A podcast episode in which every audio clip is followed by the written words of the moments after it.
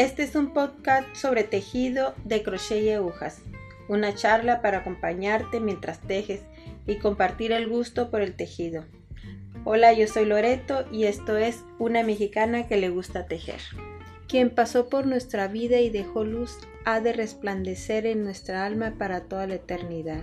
Tu amistad es un regalo de Dios. La vida es una elección de momentos que uno debe vivir para entender.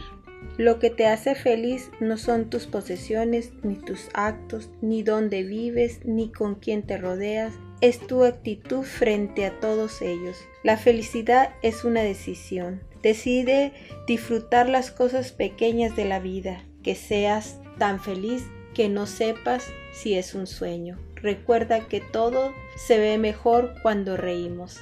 Gracias por caminar conmigo. Buenos días, buenas tardes, buenas noches. Espero que se encuentren muy bien. A todos aquellos que pues llegaron así por casualidad aquí en mi podcast, bienvenidos.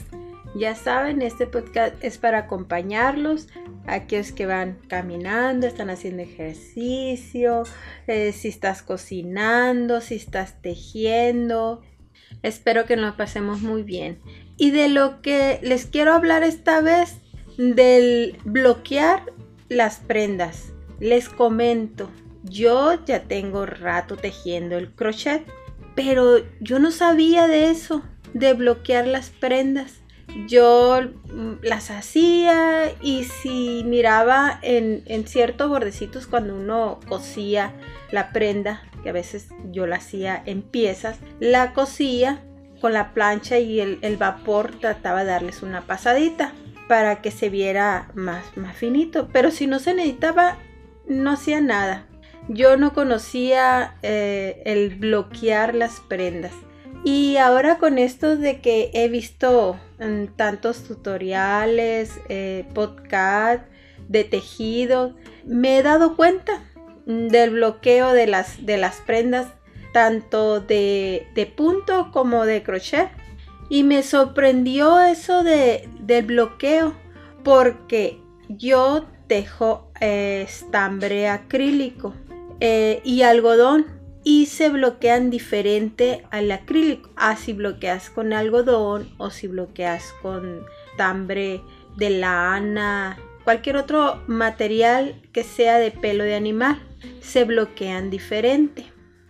Pues a mí lo que me interesaba era el bloqueo con estambre acrílico, porque pues yo lo había hecho siempre así. Lo que iba a, planchar, eh, la plancha con vaporcito, le daba en esa esquinita o lo que es de los hombros, donde yo había cosido, ahí es donde yo utilizaba la plancha, nada más. No le daba forma al cuadrito o a la manga, no, nomás en las costuras. Pero mirando los podcasts me di cuenta de bloqueo, cómo quedaban las prendas, por eso quise intentarlo. Pero no lo hice bien y la prenda que había hecho, como era acrílico y le puse la plancha, pues la quemé. Me quedó un chicharrón.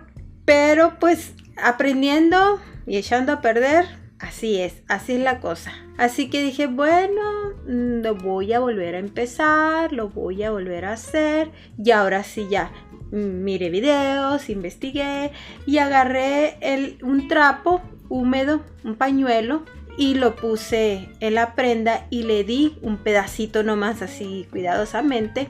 Y ya después la siguiente lo hice rociando agua y con el trapito húmedo y me quedó muy bien queda la prenda más blandita. Si has tejido estambre acrílico, las prendas quedan tiesas. Pero yo también he visto videos donde las tejedoras dicen de algunos estambres eh, naturales eh, de fibra de animal que quedan así, que son rústicos, que son tiesos, que ya cuando los lavas te quedan blanditos. Y así es también el acrílico. Claro, ¿verdad? Depende del acrílico, porque hay un acrílico demasiado acrílico que aunque lo laves y lo laves, pues no, no se pone blandito.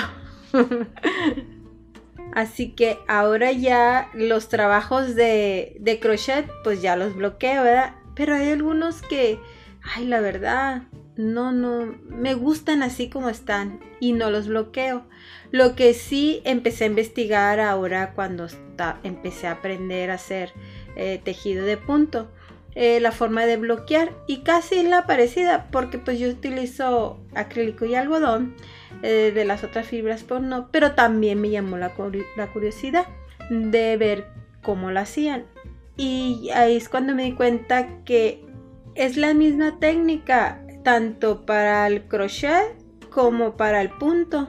Es rociar agüita, poner el pañuelo, estirar, utilizar estos alfileres para si le tienes que dar forma. Lo que sí me di cuenta que con el acrílico, cuando lo bloqueas con plancha, el acrílico se queda así, lo lavas y todo y ya no vuelve a encoger pero si lo bloqueas nada más con pura agua y lo pones así estiradito en esos tapetitos de plástico que ponen para estirar y hacer el bloqueo, vuelve, si se moja, vuelve un poquito a, su estado natural, que también lo hacen las prendas hechas de fibra natural, que cada vez que las vas a lavar, hacen lo mismo, vuelven otra vez a su estado así natural y tienes que bloquearlas, estirarlas y darle todo ese proceso que le hiciste del principio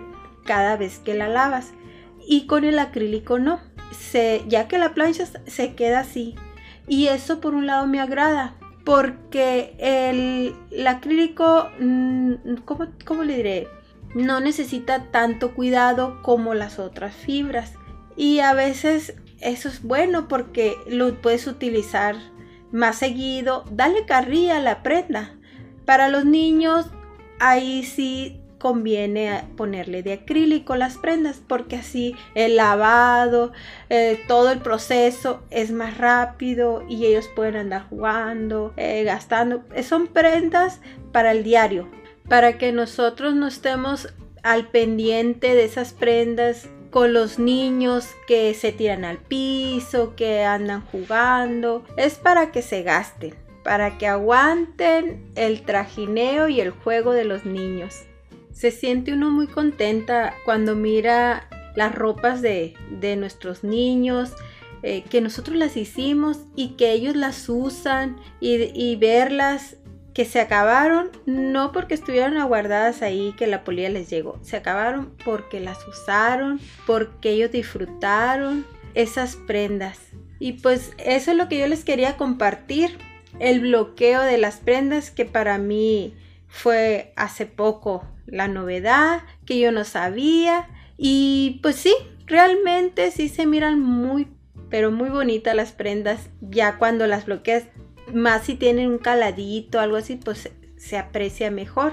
Pues bueno, pues si te gustó esto que estoy compartiendo contigo, esta charla en que quiero acompañarlos, y si te gustaría escuchar más, ve y date una vuelta por allá en mi canal Teje con Loreto en el YouTube. Ahí me encuentras, ahí encontrarás videos donde muestro lo que hago, las locas ideas que a veces se me vienen y también tengo podcast de audio donde también comparto. Ve y visítame, date una vueltecita por allá en mi Instagram, Teje con Loreto, ahí también me puedes encontrar.